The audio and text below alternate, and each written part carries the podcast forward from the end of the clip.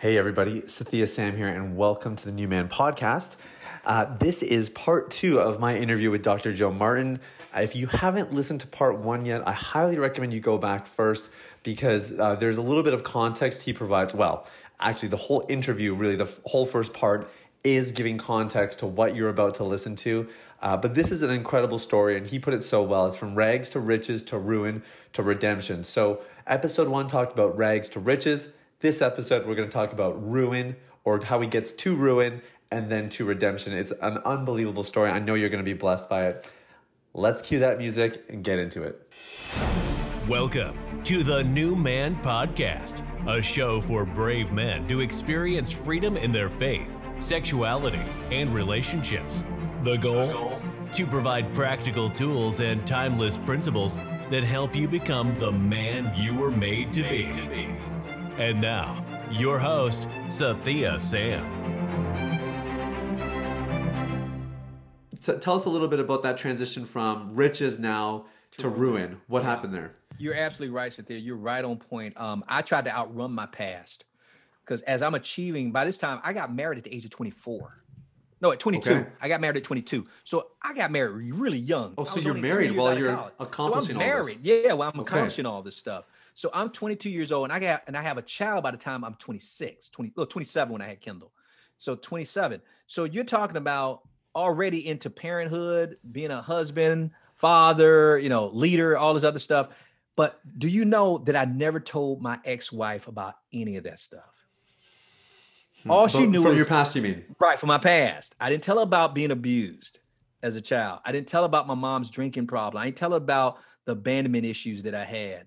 Because all she saw was this young guy who's already graduated, working on his master's degree, He's getting ready to finish his master's degree. And he's only 22 years old. You see right. what I mean? So she's seeing this guy who he has a great job, you know, working for the federal government. I was getting paid in the top 10% of people in my field. And she's thinking, wow, what a catch. and I was a good dude. I was a nice guy. Right. And so we get into this marriage, and she doesn't know about my past. And I tell guys now that's in our organization and who we mentor and we disciple, we tell you that that you shouldn't bury your past because if you're going to bury something, make sure it's dead. because it'll come back to life. It'll come back to you like a zombie out of a bad movie. Yeah. and so it. I buried my past, but guess what? It was a zombie. It came back. Hmm. And it came back at the wrong moment. And it came back in my marriage round, I would say right before Kendall was born. I'm having these conflicts with my wife. And it's not huge bad things.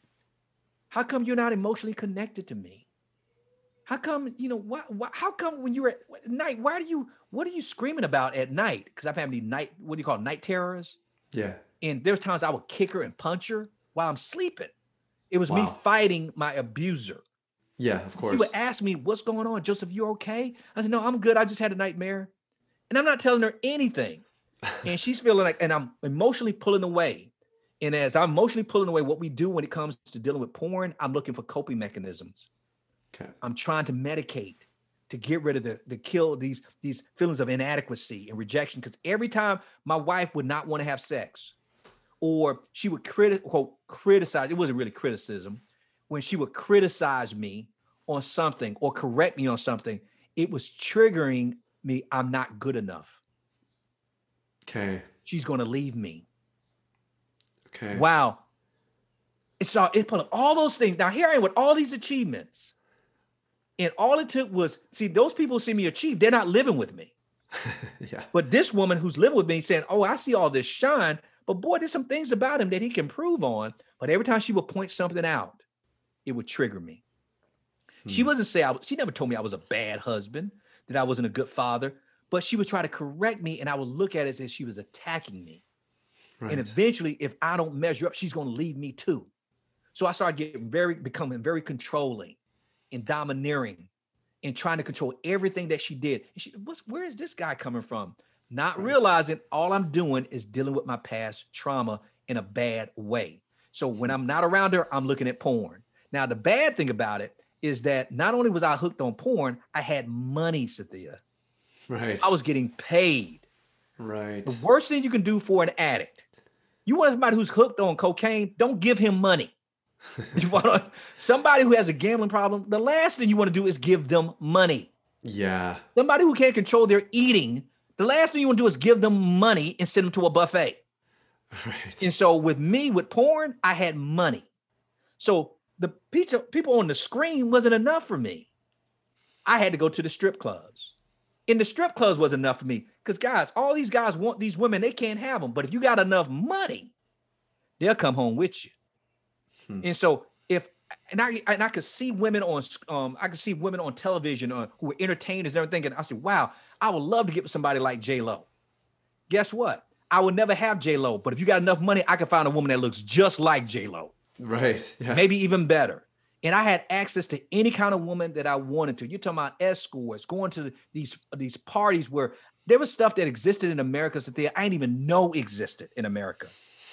and, and it was illegal, or at least no cops would come and break it up Right. where they're having orgies and sex parties, and all you have to do is have enough money to get in. And you can have any woman you want. Name what you want. So I'm just feeding this fetish and all this sickness and illness. All this time, my wife has no idea I'm doing this. Okay. That money was a curse to me Huh. because it gave me access to things. And that's how that's when the ruin started because I didn't tell her about any of it. And I Okay. never confessed. I was a coward. I didn't come clean. I wasn't honest about it. And eventually she found out. Now, you know what the sad part was that she found out, and obviously she wanted to divorce me because I wasn't just an adulterer, I was a serial adulterer Right. hundreds of women, thousands of acts of adultery.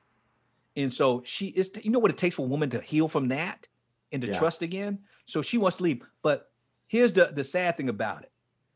Not only that she that she wanted to leave, I was happy she found out because hmm. I couldn't stop. I wouldn't Okay. stop. Okay. And now that I'm hitting rock bottom, even though it felt like my life was over, I'm thinking maybe this will stop now because Right. now I'm in save the marriage mode. Right. What can I do to save the marriage? Yeah, you got an But incentive. Sathya, I'm gonna tell you how bad my rock bottom was. When she found out, I wasn't even in the same city. I was down in um in um Fort Lauderdale, near my hometown, Fort Lauderdale, and I get a call from her that she says that she is done. That if she sees me, she's gonna kill me. I'm gonna literally say, I'm gonna kill you. Don't you ever come back here. Our marriage is over. She was a virgin when I met her. Now imagine me doing all this to her. Right. Wow. I was her first. Okay. And so she tells me this. Now, for the average man, wouldn't that devastate you? If she calls Yeah. you and tells you, don't come home, you already, I'm my clothes are at home. Yeah. My car is at home. you got a kid Every- together. I got, we got a kid. years. Oh, my son is at home. You tell me I can't come back. That same night, Sathya, I go to a strip club and bring home one, bring back to the hotel one of the strippers. The same night after she told me that. That was my rock bottom. Okay. You were just unfazed. just it, I was devastated, but not devastated enough to stop. And I remember after that stripper left, I was crying Hmm. in tears. And I'm thinking, what have I done to my life? Hmm. And it was by the grace of God that my half brother who lived in Miami, nobody could reach me. He came to visit me. I don't know how, to this day, Sathya, I don't know how he found me. He found me, and all he said to me, my brother said to me, I just talked to him on Father's Day. He says, um, I know how you feel, and I know what you're thinking about doing, but I'm not leaving here until you decide to go back home. wow. I ended up missing my flight. He sat with me. He didn't say much. He just sat there with me. And he says, You know, you still got a reason to keep going. He said, And that's your son. That what got me back on that plane to go back home to face the consequences and the hell that was awaiting me when I got back home. But that was my ruin, my rock bottom. And that's when things started, when I realized, okay, I need to stop. I need to get some help. Wow. And that's when I decided I was open now to finally getting help. Because I didn't think I had a problem. yeah. I just thought that, wow, you know, my wife's got the problem. I wouldn't be doing this if she was do what she's supposed to be doing. Yeah. And so that's when I realized that okay, I need some help. That's when I finally realized, okay, I'm sick. Wow, it's it's just it's an incredible story, and I I mean when you kind of you've given us so much great context. Like you you grow up in the projects, um, just have the a really difficult hand dealt to you. You know that there's something more for you, and you eventually get your opportunity. You seize it. Um, you kind of have uh, just a, a roaring ride in your twenties, high of highs, and then it, it's interesting because in some ways it's it's the same patterns that go again. It's instead of the fear of abandonment at the expense of food, uh, like you know, if you leave me, then I lose my food. Now it's um, you know, if you lose, if you leave me, I lose my son. Right. Um, and you know, you had the the father figure come in, uh, your cousin initially, but he wasn't really the right kind of father figure. He was uh, totally abusive. Now you have your. You said it was your brother. Was it your brother my who half came? Brother, my half. Your half brother. Mm-hmm. Your half brother who shows up. Um, so it, it, interesting how in, in some ways we're seeing similar patterns, but there's already a change developing. Like things have evolved a bit what is it like now when you you go back home you have to face the music the the same music that's been playing oh. all along but you you didn't want to and and now in some ways you forced yourself to what was that like oh it was horrible Sathya um because the thing the reason why I didn't want to go back home I didn't want to face my son how come I just couldn't um I didn't have a dad growing up I told you he left when I was 2 And any person who grows up without a dad, they always make a vow to themselves, I'm going to be a better dad than my dad was. I'm going to be there for my son. I'm going to be there for my daughter or whoever. I'm going to be the father my dad never was. Right. And then now I got to go home and tell him at the age of nine that I just destroyed our family. I'm not Superman. I'm not the Superman you thought I was. Hmm. I'm not the perfect dad. My son and I are like this. I'm not that guy. I've been living a double life and I've broken your mom's heart in a million pieces. Hmm. And our lives will never be the same. And I had to tell him that. And when we were at the table telling him, and my wife said she was going to divorce me, he fainted. Your son fainted? Fainted. Wow. He passed out and he just fell and we had to pick him up and resuscitate him and with tears in his big brown eyes he just took me out to father's day just this past father's day and tears in his eyes he looks at me and he says can't god fix this oh. so then what would you say to him he says can't god fix this Go, oh, I've got to tell the listeners, by the way, so that while I'm going through all this stuff and living this life, I'm at church on Sundays. I'm leading men. I'm a men's ministry leader. Living this double life. Wow. And so my son, the reason why he mentioned God, because he was in church all the time. and he's watching, quote, this man of God do what? Right. And so, of course, when he asked, Can God fix this? I looked at her because she's the one says she's going to divorce me. I'm hoping that she stands up. I'm looking at her like she's Eve. That woman you gave me, she need to say something. Yeah. but she doesn't say a word. So he looks at me. And the worst day of my life, Sathya, was facing that little boy, became the best day of my life hmm. because what the Holy Spirit told me to tell him. He says, Can't God fix this? And I said, Kendall, yes, he can. But we're too selfish to let him. Your daddy's too selfish. I didn't want what God wanted. I want what I wanted. And we're too selfish to let him work on this and to heal this and to restore this. Don't you ever blame God for this. Wow. You blame your daddy. Wow. This is this is on me. And I said that was the best day of my life because it taught my son a very valuable lesson. Accept responsibility. Don't do what Adam did. This woman you gave me. Hmm.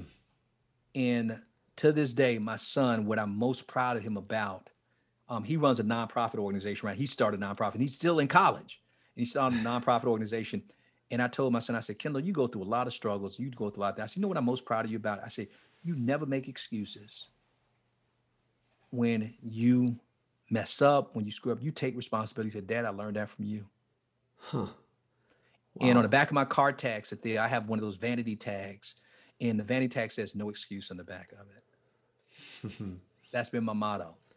I love and it. And so my worst day of my life was the best day. So that was I had to face a lot of other crap.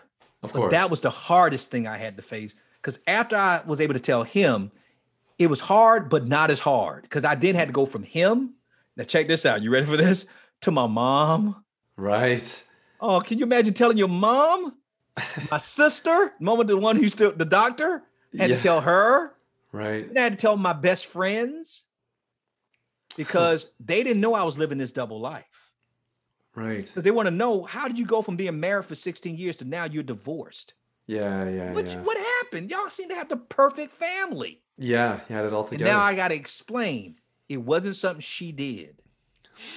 it was something that I did. And okay, what did you do? It couldn't have been that horrible. And then when I tell them, they're like, I want to kill you. Why'd Yeah. you do that? You know, so they like what they thought couldn't have been that bad. They couldn't imagine it as being as bad as right. Because they said that don't that just doesn't fit you. Yeah. Yeah. It doesn't fit you. Even my wife, who I'm married to today, Sathya, she knows my past. Right. And even her and my daughter, I have a daughter who's not my biological daughter. I tell them, they look at me like, Dad, I just don't see it. I just, I know it's true what you're telling us, but we just, you, your, your personality doesn't fit it. Yeah. Just don't. I say, I know, but they know that they just can't believe that was my life. Now you can imagine what my ex-wife felt like.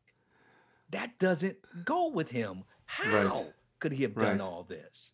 And so that's why when I do men's ministry and now and I work with men, it, man, it's hard for a man to fool me, man. It is hard, Sathya. Oh, I believe is that. hard. I can read through BS a mile away, man, because I know how to live that life. I Yeah. know how to hide. yes. I know the right things to say, what Oh, people yeah. want to hear. Yeah. That's how I was able to do it for so long. Yeah. You know, and so nobody had nobody has b- better game than I have when it comes to lying. I knew how to do it. So it's funny that I'll talk to guys and I work with guys and they're like, "How did you know I was lying?" I said, "Trust me, dude. Yeah. I know.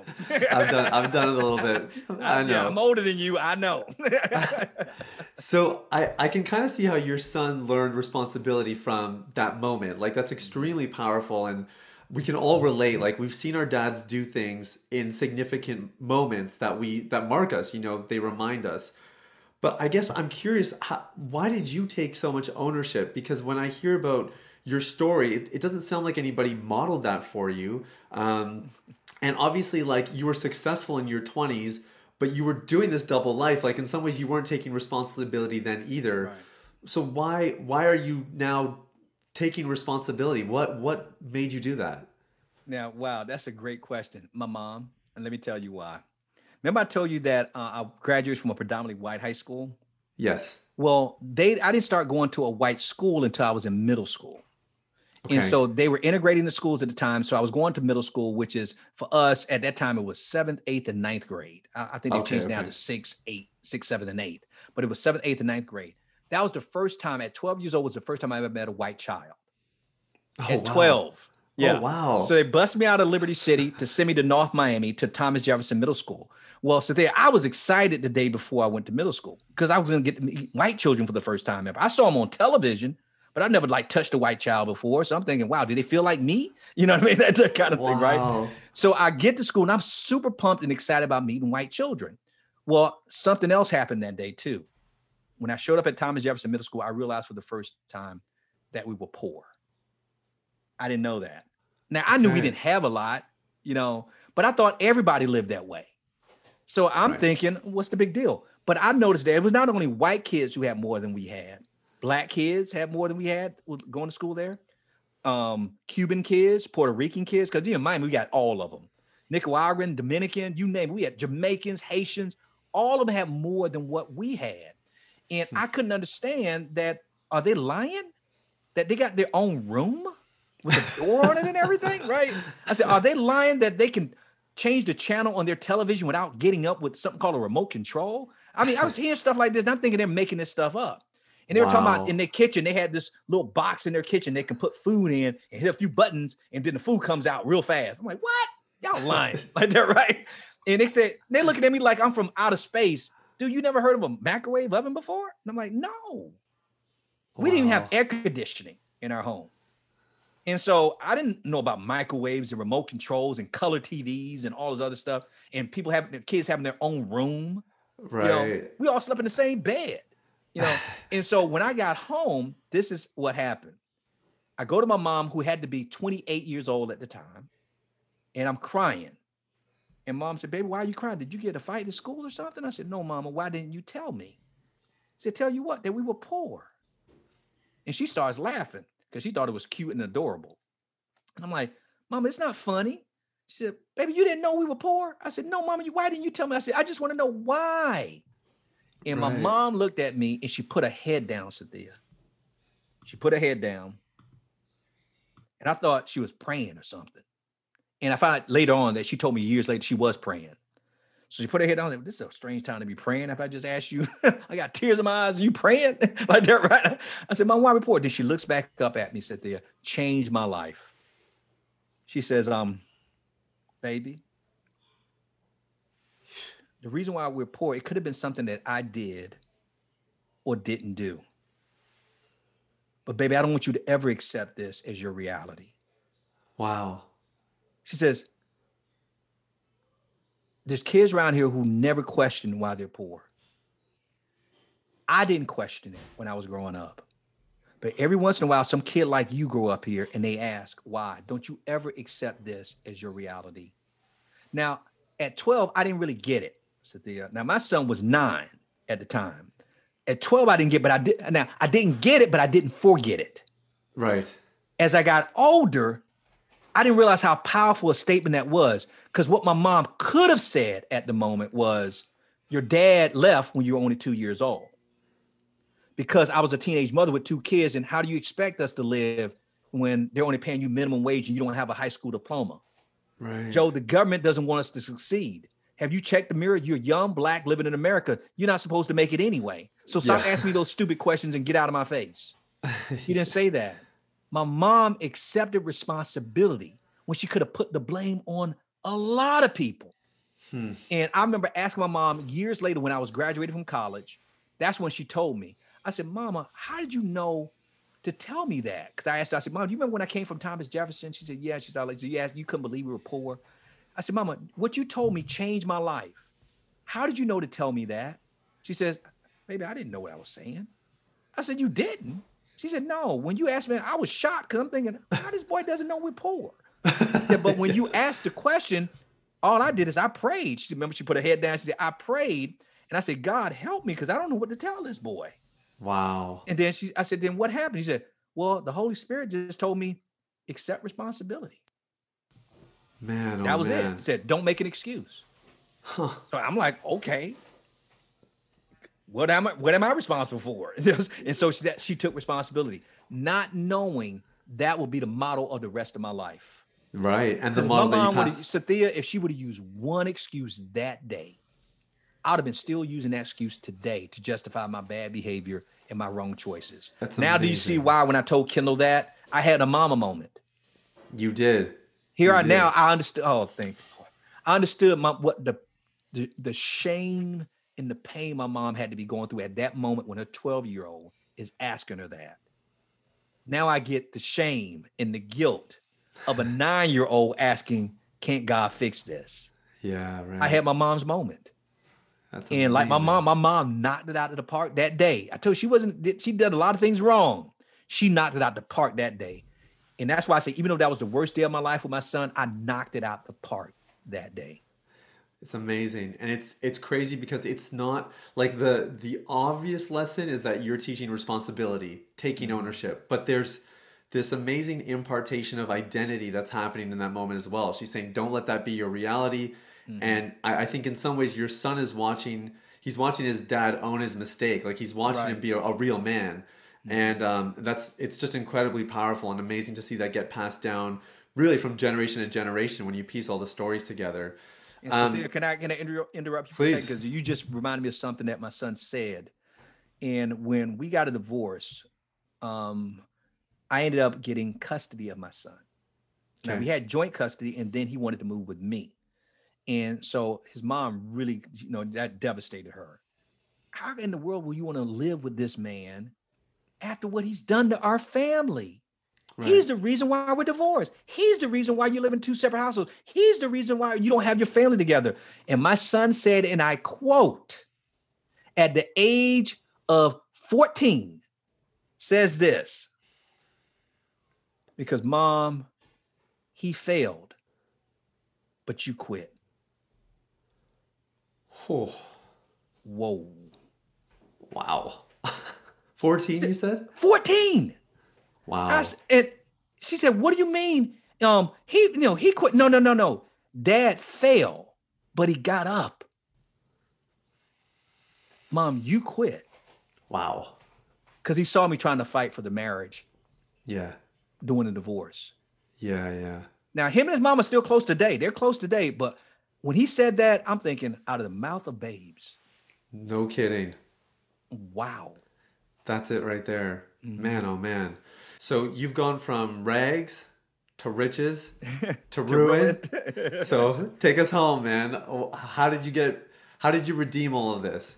Now, I didn't do anything. It was God's mighty hand and the grace and mercy of God. He led me to a man who changed my life, um, a spiritual father to me. Because remember, I had the dad who abandoned me, I Yep. had the pseudo dad who abused me. And now he sent me a, oh, God's good. He sent me a man who discipled me. Hmm. And I met him, and I don't, we, we, don't- that's be another show of just how I met him. It's amazing. But I end up meeting him by divine intervention. It is a, it's one of the most amazing stories you will ever hear, Sathya, how I met this dude. Can, can you give us the Coles notes or something? Uh, it, it'll take too long to go because I'll be leaving out too much. All I can tell Okay, you is that I had a better chance of winning the lottery than meeting this guy. Let's put it that way. I'm gonna put it in context for you. I have a better chance. You could have scripted it. It's a Hollywood movie encounter. okay. That it, it- I had a better chance of winning the lottery. Meet this dude. The impact that he's had on my life now is makes it even more amazing. Okay Hmm. but I met him and I had a chance to spend um um to live with him for five days while I was down there on a speaking trip in Miami, back in Miami. And this is after I had lost everything, but yet I still had my career amazingly enough. Right. But um I was down there and um he tried to save me some money by staying in his house. okay. So I'm in his house with him and his eight kids and his wife. And for the first time in my life, I saw a real man. Hmm. a real husband, a real father, a real leader. He had five boys, three girls, Okay. and I watched him do devotions together. I watched him eat food at the table together. I watched him pray and put them to bed at night together. And he included me in on it as if I was one of his kids. And yet I'm only like a 10 years younger than he is, right? But he's treating me like I'm one of their chil- his children wow. and he's exposing me to all of this. And now he doesn't even know if I'm a believer. And so I'm living with him for five days. And for five days, if you're hanging out with somebody for five days, Sathya, you can't fake it. yeah. Right. They get to see you up, down, around, and everything else. So I'm going to work with him. I'm hanging out with him because I was this guest speaker they're bringing in. So I'm like the celebrity, right? Right. But I'm hanging out with him. But the whole time I'm hanging out with him, my mouth is open. Like I've never seen a man like this before. Huh. Look how his wife respects him. Look how his children respond to him. Man, every time he comes home from work, it's like they just run after him as if they've never seen him before. Right. I'm like, wow. And I'm just in awe of this. And he's not explaining anything. He's just living his Yeah. life. So he yeah. takes me back to the airport and he has this big old bag full of resources like books and CDs and DVDs and about parenting, about being a, a husband, because he's thinking he's never going to see me again. Right. So he says, Joe, I know um, you had a lot of questions. I was asking him questions about certain things. Why, why are you guys reading that? What's the purpose of this? Why are you doing that? How'd you know your son asked this? How'd you know to tell him that? So he's starting to pick up that this dude has no, this dude got a PhD that has no idea how to be a dad or, you know, right? And so he's answering my question. So he gives me this bag of resources and I start crying, right? At the airport. He says, Joe, why are you crying? I, I used to call him Mr. Mintz at the time. Now he's Howard to me. I said, Mr. Mintz, you have no idea how long I've been praying for God to send me a Paul. Someone to, to mentor me, to coach me, to show me, to disciple me. And for some reason, I thought God was just punishing me because he never sent me one. And anybody He would send me, they would always do bad things to me. Right. I said, now that I've lost everything, pretty much everything, I said, then you come into my life and I see what I've been missing. And I'm thinking, why didn't I have this guy before I did all this stuff? Right. Yeah. And now I'm realizing I'm getting ready to get on the plane. I'm never going to see you again. So I got one question for you. I know you got eight kids, but would you adopt just one more? And What's he another started- one? Yeah, he starts crying and he says, Yes, Joe, I, I'll help you. I just talked to him on Father's Day, this past Father's Day. He's Wow. been now shepherding me for the last, I guess, going on 16 years. And Okay. so he's he stepped into my life and he started showing me and coaching me. And from that, I realized that I can find more guys like him if I look and I'm in, and I'm, I'm intentional about it. And so he was the one that get, planted the seed for me doing this. Because after you know, every as the years went by, and now I start, I met a new woman, got a new life, and everything's going great. And I asked him, I say, Howard, how can I ever pay you back what you've done for me, man? This is it's like I've been, it's been a resurrection. I thought God was done with me based on what I did to God and how I abused his grace. He says, Joe, you don't owe me anything. Just do one thing for me. I said, What's that? He says, Go make disciples. Wow. And now he didn't know I was going to start Real Men Connect. but you can imagine talking about somebody who's proud of me. Yeah. That dude is so freaking proud. He gives money to my ministry, Sathya. I'm like, Howard, you don't have to give anything, man. You've given enough. no, Joe, I believe in what you're doing. You're doing awesome. And he has been my biggest cheerleader. But Sathya, do you realize he has never been on my podcast and won't ever come? Okay. And I've been begging him. Oh, I bet. It yeah. And you know why he won't come? He says, Joe. I don't want people to know about me. He even the fact that I'm telling you this will make him mad. He doesn't want anybody to know. wow. He is truly a disciple of Christ. He wants his reward in heaven, not here. Wow. And I just tell him, say, Howard, you know I got to talk about you, man. I don't care what you say. I'm gonna have to tell people. Yeah. And now it's so funny. It's a, a running joke in our ministry. Everybody think that Howard is a figment of my imagination. yeah. Yeah. Yeah. But nobody's ever met him. Now I got pictures of him. And I show them. They said that's not Howard because they- he's not on social media. He hasn't written any books. right. They think I'm lying, Sathya. The dude is real. I'm telling you. I can show you pictures of him with me hugging him, you know, and his wife. But nobody believes me because they've never seen this man. Now my family knows him. They've met him and know that he's real. yeah, but for sure. everybody else I tell about, they don't believe it. They think We got "Oh, he's just making witnesses, up." I love it. I love it. It sounds like just um, a godsend. And it's funny, like I, you didn't know this, but we've had this theme of fatherhood on the podcast for the last little bit, and we're interviewing another guy even this week who's kind of talking about the same thing. So it's just.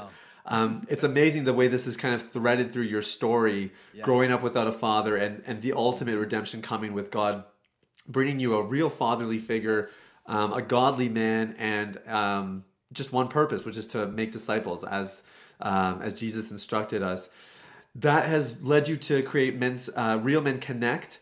Um, so I'd love for you to just tell us a little bit about what that is and what you do, and then tell us a little bit about your family life as well. Like you mentioned, getting remarried, but tell us what what does all that look like these days? And you still have a great relationship with your son, and just uh, you know bring this home for us a little bit. Yeah, this is my redemption story, part of my redemption story. When I started Real Men Connect, we started an organization and that we are designed to help men win, period. Our job is to help Christian men win at what matters and frustrates them the most as men, as husbands, as fathers, as spiritual leaders. Now, here's where the frustration comes in. Every man you meet wants to be a godly husband. I'm talking about a Christian man. And Yeah. any and any man, even if he's not a believer, wants to be a successful husband, a successful father, a successful um, leader in his home. But less than 10% of men were ever shown how to be that kind of man by the man in their home. So that's where the frustration comes in because we have the desire to be better than our dad or the man that was in our lives, our stepdad or whoever, the abuser, the abandoned person, the person who abandoned us, rejected us, didn't love us, didn't treat us with respect or whatever. We want to be better than him. We want to be better, but we don't have a model of what that looks like. And so hmm. we find ourselves frustrated because we know what we don't want, but we can't focus on what we do want. So we created a- an organization, Real Men Connect, by helping win win at win at what matters most by getting them connected to men who can mentor them, coach them, get counseling because counseling is a big part. Remember, I didn't get counseling. Oh, by the way, Sathya, I ended up getting three years of counseling because of that trauma to finally deal with it. And I went through Good. seven years of recovery through um, SAA and CR through Celebrate Recovery. I still had to go, I still had to go back and get that help that I needed. So Okay. what we provided for men is that we help Christian men win at what matters and frustrates them the most by providing them with a Christ-centered focus on community, connection, coaching, and counseling by giving them help and giving them hope in the hardest areas of their life. Hmm. Our job is to make sure that no man does life alone ever again. And that no Hmm. man gets left behind, and no man, even if he's stuck, doesn't stay stuck. So we do life with our men. We're high touch, high intensity because we believe that the devil doesn't take any days off. So our ministry is 365 days out of the year, 24 hours a day, seven days a week. Any time of the day, hour, it doesn't matter. They can reach out to somebody to yes. get help. They can get help. So that's so we're providing that place for men who want to be better husbands and fathers, but they weren't taught how to be. I love and we're it. trying to do that through community. Oh, it's an amazing thing you're doing. And now, and you okay. mentioned about my family life. Now, so I, I end up meeting a woman, and I'm married to my wife now. This this August will be um nine years. We've been together now, um 13 years, and I have a bonus daughter. I call it a bonus daughter. Her dad abandoned her when she was five years old when I met Tanya she's now 18 right now and she's in college and you can't convince her that i'm not her daddy she, she used to be close to her dad and her dad left and didn't come back into her life and it devastated her huh. but she became my daughter and one of the biggest gifts i ever received was when she reached a certain age at 16 she was able to get my name legally so she has my last name and I tell people about my experience with my daughter now. Her name is Faith, ironically. Faith is her name. and I said, This is what I tell people. Parents hate when I say this. I said, What I learned about having my daughter Faith and having my son Kendall is that biological kids are overrated. because they say, How can you say that? I love my son. So there you I told you, Kendall and I have been through everything together. I love him. But there's something different, Sathya, when my son calls me dad and when my daughter calls me daddy.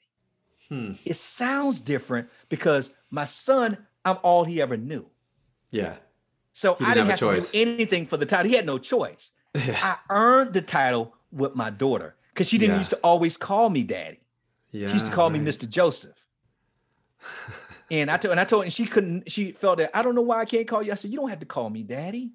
I know you love me. I don't know. And she didn't realize the reason why she couldn't call me that because she felt like she was betraying her own dad okay. by calling me that. I said, Faith, you never have to call me that. I know you love me. Then the day she told me, I almost lost my mind. Oh man, you're gonna make I, me cry, I, I bro. crumbled, Sathya, like yeah. tissue paper. And she said, Daddy, why are you crying? I'm like, I thought it wasn't a big deal. I said, I didn't think it was either. yeah. It just sounded different coming from her. It, yeah. it tore me up. And when I talk about how I'm so proud to be her dad, she said, Daddy, how come every time you tell me about being proud to be my dad, you always cry when you do it? I said, Faith, because I don't deserve you. I said, what I've done to women, what I did to Kendall's mom, God's got to be real. Because not only did he give me another chance, he could have given me a woman with no kids. He could have given me a woman with a son. Yeah. He gives me a woman with a daughter who dad abandons her. So he's saying, even as messed up and jacked up as you are, Joe Martin, I got something for you.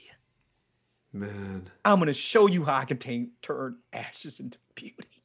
Because yeah. I got a daughter whose heart is broken. I got one who's walking around in shame thinking he's, a, he's, he's done too much. Yeah, yeah. And I'm going to bring you two together. See, Sathya, I got to praise him. I got to praise him. Even if you won't, I will. Hmm. God is real. Because this makes no sense. Then make me be a leader of men? Yeah. Are you serious? Come on, man. God's real. Yeah. If nobody believes anything, look at my life. God is real. God is real. Because this makes no sense. This ministry, my second marriage, me being a father of a daughter. And when we got married, Sathya, my son was saying, Why are you guys making such a big deal about the wedding? Why don't you just go down to the courthouse and get married? He's now this time he's 15 years old. He said, Why y'all he said, Y'all love each other. Why you gotta go through all this stuff? I said, Kendall, you don't get this. I said, me and Tanya, we're not celebrating the marriage. We're celebrating God's mercy. Yeah. Towards us. Because I didn't even tell you my wife's story. You need to hear her story. Whoa. I said, Faith knows what Tanya's been through. You know what I've been through. Let me ask both of you. They're both in the car the same day. I said, let me ask both of you, do we deserve to be in a happy marriage? They said, no.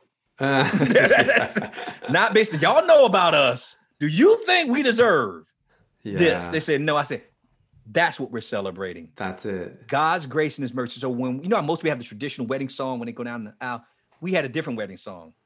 Our wedding song was Oh How He Loves Us. Wow, come on. It's beautiful. Oh how he loves us so.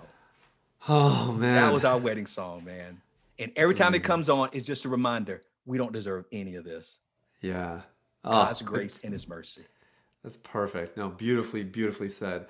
Uh, I want to ask you two final questions here as we wrap up. Uh, first question is you have uh, a training video, and um, I wanted you to just talk a little bit about it because I know uh, a lot of guys here are going to be touched by your story and they're going to want to know how they can connect from you, glean from you. Uh, tell us a little bit about that. Man, Sathya, for your guest, we got a great gift. And I got to tell you how this gift came about. It wasn't planned specifically for your guest. I'm just sharing it and giving it to your guest. Yeah, yeah. Um, we can um when I set up our ministry, um, the common question I get asked is, Joe, how did you make it out of that and get redeemed?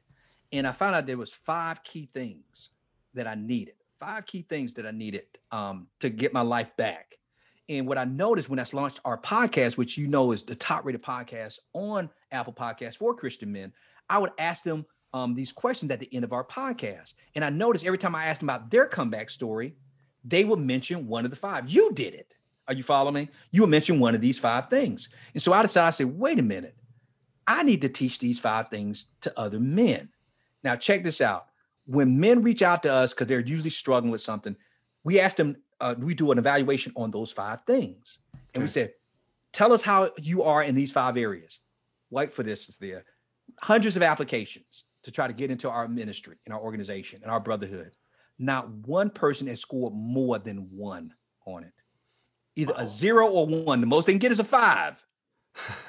and so what we realized that those five things actually work. Huh. And what I realized, and now here's the the um the spoiler alert. Found out eventually, Sathya, I thought I was smart and I came up to five. We stole them from Jesus. Jesus had the dog on five. It's- I could have just went right to the Bible and found it anyway.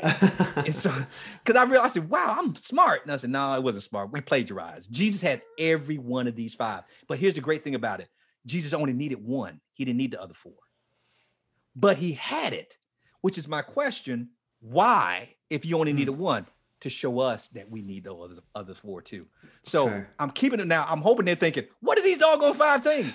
they get it for free. Go to rmcfree.com and get the video and watch. It's about 30 minutes long, and it's going to show you those five key areas. Okay. And what you do is now, if you follow that five step plan, you should be able to write your comeback story. Now, people say, why do you send that video out to people? What we're saying is that you need these five things, but here's the thing you can choose to do those five by yourself, or you can choose to get those five in community with other men. That's it. I don't care what community you go to, your church, to a, a small group, or whatever. What we're saying is that you just better have those five. And what we do, obviously, in our ministry, we help men get stronger in those five areas. That's all we do. Wow, I love it. Absolutely love it. My last question for you um, you had mentioned, like, you know, struggling with pornography, you're hiring escorts, prostitutes, having this sex addiction. Um, you hit your rock bottom moment, you took responsibility, uh, you had a mentor come in. Um, you're talking to guys who are maybe somewhere in that part of their journey. They're struggling, the circumstances are going to be different and unique to them but they they know that they need to do more um, and maybe they they can't do everything today but if there's one thing that you could tell them to do uh, that you could maybe extrapolate from your own story what, what would it be dr joe Wow, there's, there's a lot, but I would say because when I'm on other people's shows and they're asking me, Joe, if you could do one thing for men, what would it be? And there's a lot of things you know we would change and help men with. sure Um, I would start with identity. okay Um, I, there's no way around it. Your identity determines your destiny. You got to know who you are in Christ. Get into the presence of God to let Him define who you are, not your behavior. See, I didn't really get a, a- an epiphany, a revelation till I realized that I'm not my past. I'm not my pain. I'm not my parents. I'm not what people said about me. I'm not what was done to me. I'm not my abuse. I'm not even my sexuality. Are you following me? yeah I'm not what society says about me as an African American male or what people think about me. I'm not even what I say to myself and think I am. I'm who God says I am. Hmm. And if what he says about me doesn't line up with what I see, I don't accept it. So one problem I used to have with recovery groups is that they always have you identify you based on your addiction. My Yeah. name is Joe and I'm a sex addict. Hey Joe. Now I understand why they do it because they want you to accept responsibility. But if I stand before God, he's not going to say come to the throne you sex addict. Yeah, right. He's going to guess what he calls me that you are my child in whom I'm well pleased, and you are a sinner saved by grace. Hmm. Have you accepted that? So we got to believe in who he says we are, not what we think we are or what other people say we are. You are not your addiction. You're not masturbation. You're not porn. You're not food, alcohol, drugs, video games. You're not any of this stuff. You're not your job. You're not your salary. You're not your position. You're not your title. You're who God says you are. And if I give men one gift, is to really understand that we walk with men through this. I call it your um because men walk with have an identity crisis through claiming your new born again identity in Christ. And so there, I got to share with you one thing. This is what I will leave Please. out on.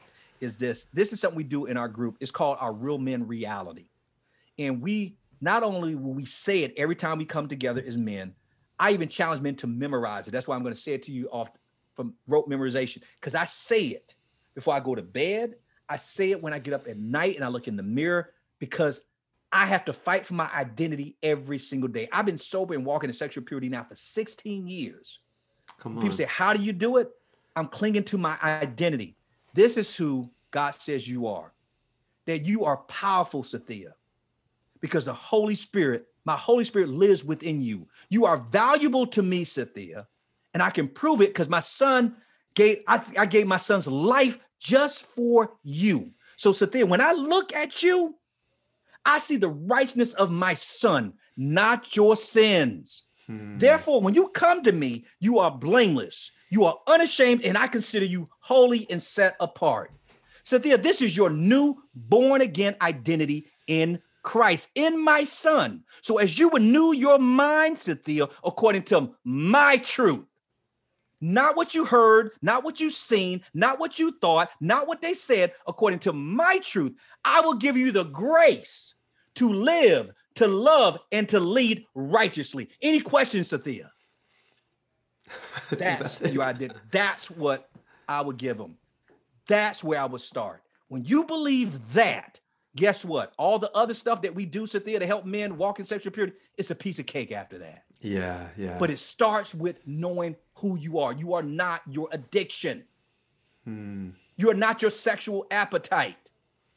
You're not your lust. You're not porn images. That's not you. You're who God says you are. It's beautiful, absolutely beautiful. Dr. Joe, thank you so much for uh, taking time, sharing your story so transparently, and inspiring us. And as you're getting going at the end there, I'm like, we need to get you back on here again. and uh, now that we got your story, man, we need to hear some of your pearls of wisdom. Un- unbelievable. Thanks for your time, Dr. Joe. Really appreciate it. Oh, my pleasure. Anytime, bro. Well, there you have it. That is the two part interview with Dr. Joe Martin. Um, man, just an unbelievable story and, and a really inspiring guy. You can tell he's really passionate about serving men. He's exactly the kind of guy that I like to work with. And um, it's just, it's an honor. So I, I really hope you were blessed by his story. I highly encourage you to go check out his stuff. He's got a number one ranked podcast, Real Men Connect, and he's got some great material on his website as well. Uh, it is worth it. It's really worth the read if you got a couple minutes out of your day. Thank you guys so much for listening. Uh, if you want more interviews like this, we are going to be releasing more. Trust me, we got lots in the works here, and um, and I hope you can click that subscribe button uh, to get more of these in the future. Without further ado, have an awesome day. We'll talk again soon. Thanks for listening to the New Man Podcast. If you enjoyed this episode and you'd like to help support the podcast, you can share it with others, post about it on social media, or leave a rating and review.